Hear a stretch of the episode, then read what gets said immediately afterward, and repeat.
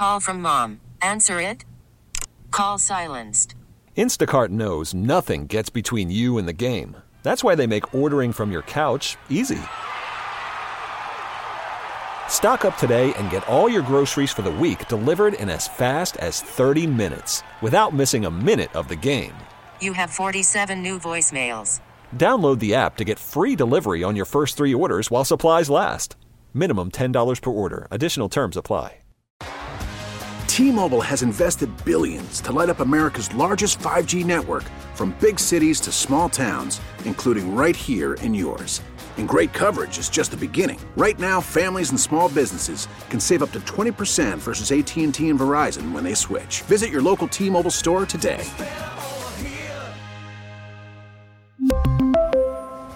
Plan savings with three lines of T Mobile Essentials versus comparable available plans. Plan features and taxes and fees may vary. There are countless examples of Bob Pompeani's uh, generosity and proof that he's one of the not only one of the most successful broadcasters in Pittsburgh sports history, but also just one of the best people. And Monday's Cook and Joe show is another fine example of that. Because Bob, he was like he was like the Mario Lemieux of that show. The amount of assists that he was handing out uh, to Joe to get the guests on the air to make Cook happy. So many of them Bob made possible. Ben Roethlisberger, Bob was the guy that brokered that for Ron to have that Big Ben reunion on the show Monday after those guys did their radio show together for so long. So, in this very festive celebratory week for Ron, uh, Bob deserves acknowledgement for the job and the role that he played in all of that. Here, So, here. Bob, thank you for doing that for Ron. How long do you guys go back? When did you first meet Ron Cook? Well, first of all, I should tell you guys that it was easy for all everyone I talked to wanted to talk to him, and, and Joe will tell you the same thing. He reached out to a lot of people, so if you know if if you had a dealing with Ron as a professional athlete, uh, in 99% of the cases they were good, and, and they remember that. So I think that was easy. I go back to Ron, man. We go back to Beaver County days actually. So he was with the Beaver County Times. I was doing some stuff on WMBA and WBVP, which are two radio stations out there. And I got to know him a little old, bit, Bob? but not Give as us well an age as I for did. Bob. What's How that? old were you at that point? Where were you in Where were you in life at that point? How old were we talking? No, I was late teenager, you know, into early twenties. Actually, before that, Just probably to 18, imagine when I late was a teenager senior in high Andrew- school. Bob, I'm trying to imagine a late teenage years Andrew Filipponi holding down a regular job at a real radio station. No. Not not succeeding in imagining that, actually. No. Because I was Well, if I showed was you some of the lot of shenanigans we back were there, up to Bob. back then, you wouldn't believe it because we had some fun times. There's no doubt about it. Uh, when you think of Ron, what's the first thing that pops into your head? Not, I, I phrase that like he's dead. He's not. He's just retiring. But when you think of Ron, what are the memories or what are the things about him that immediately spring to mind? Well, number one, very, very meticulous, very thorough, very researched. A man who was, he put his job above just about everything, you know, except family. But I'm talking about just the, the willingness to do stuff, uh, the amount of time he put into it, knowing that he paced a lot. He ruined a lot of rugs all throughout Western Pennsylvania and now Pittsburgh by pacing as much as he did. But he was always, you know, and uh, I always compliment him. I wish I would have done this. Uh, he kept the diary of every day of his life on this job. He has, he, talk about book potential there. But um, I would have liked to have done that. I do that through pictures. I wish I would have written it down because I think that's a great thing to do. So very meticulous in everything he did, uh, very responsible in everything he did, and he didn't mind if he was going to ruffle some feathers as long as he was true to what he believed. I'm just imagining the day that diary said first day with Joe Starkey, and then the pen just like looks like the pressure is through the roof, and it's just a scribble of nothingness.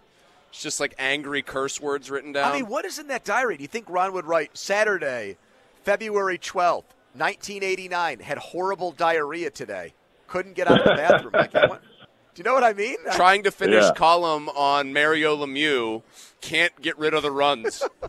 How did Lemieux play with a bad? How did Mario play with a bad back? Uh, Bob, yeah. you also that would talked, be you fascinating if talked- that were the case, and I don't discount know. it. You know, I mean, we've all had those I bet it issues gets very where, personal.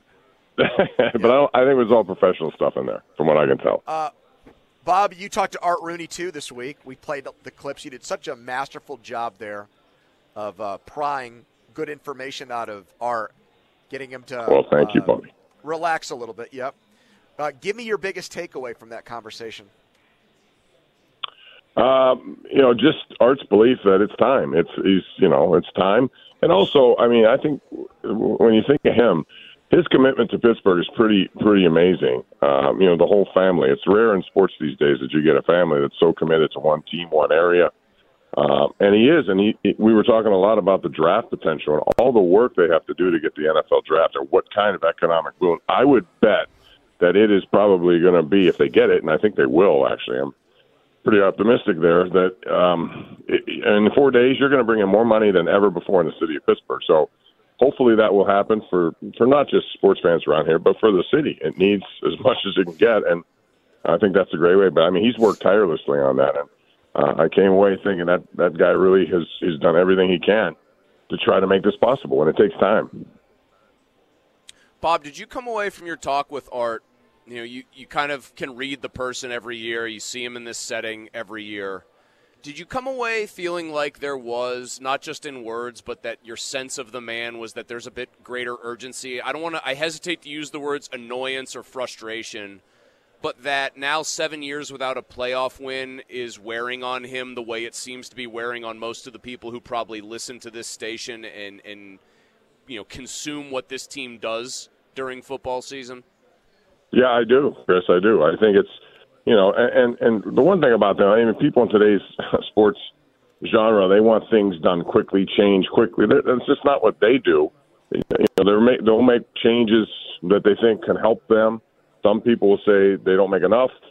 Listen, the bottom line is uh, stability for the most part has been a good thing for them, but they also know that it's time. You know, it's one thing to be competitive all the way into the end of the season, but it's another thing uh, to restore that standard to get into the postseason, not just get in there, but move, you know, all the way through if you can. It's hard to do, but you know they've they feel like they've been in position before, but they failed in those games and, and not only failed, but they got wiped out of most of those playoff games. So I think that's part of the urgency that he talks about. They need to take that next step and make that step last longer. Bob, coming up, Mulsey is going to rank his top five Super Bowl foods. What is number one for you, and what is the drink of choice on Super Bowl Sunday when you know you're not working and you have the day off? Well, even when I am working, I don't make exceptions for that. You know, um, French martini. I mean, I, that's not going to be your typical. I just like that drink a lot. I like wine. I I, I can drink beer, but I, I'd rather go in that direction. So that that's probably a very unusual take for someone who's sitting there watching. But I mean, you can't beat beat wings. Um, I'm a big brisket guy. I like that. Um, you know, my mother used to make a thing called city chicken. Did you guys ever have that?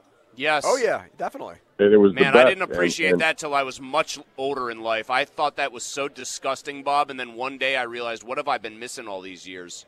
No, no question. I mean, that was when whenever we had Super Bowl Sunday parties, she made that. A lot of pierogies, all those standard things. Um, but yeah, I mean, I'll eat anything to be honest with you. I like food. Period. Bob, we didn't get a chance to do this because we were way over time yesterday. I'm going to take 30 seconds. I want you to listen very carefully, okay?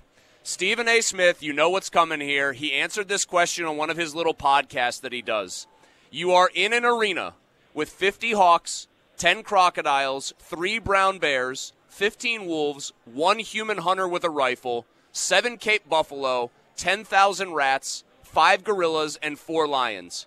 Pick two of those groupings to protect you while the others try to attack you. You need to survive for one hour.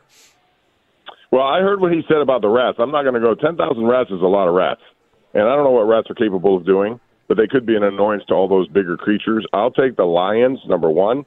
And I'm and now this is a land situation, so I don't know how crocodiles yes. will, will. So I may discount them.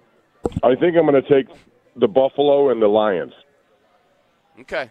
All right. He took the rats and the and the lions, but I'm glad you're your own man. Seven Cape Ten thousand rats is a lot of rats, though. I mean, it is a ton of rats. You talk about I an stepped on a line. dead rat outside of the Raven Stadium once. It was their way of saying welcome to Baltimore. All right, Bob. Good stuff. We'll talk again All right, next guys. week. Have a good day. T-Mobile has invested billions to light up America's largest 5G network from big cities to small towns, including right here in yours. And great coverage is just the beginning. Right now, families and small businesses can save up to 20% versus AT&T and Verizon when they switch. Visit your local T-Mobile store today.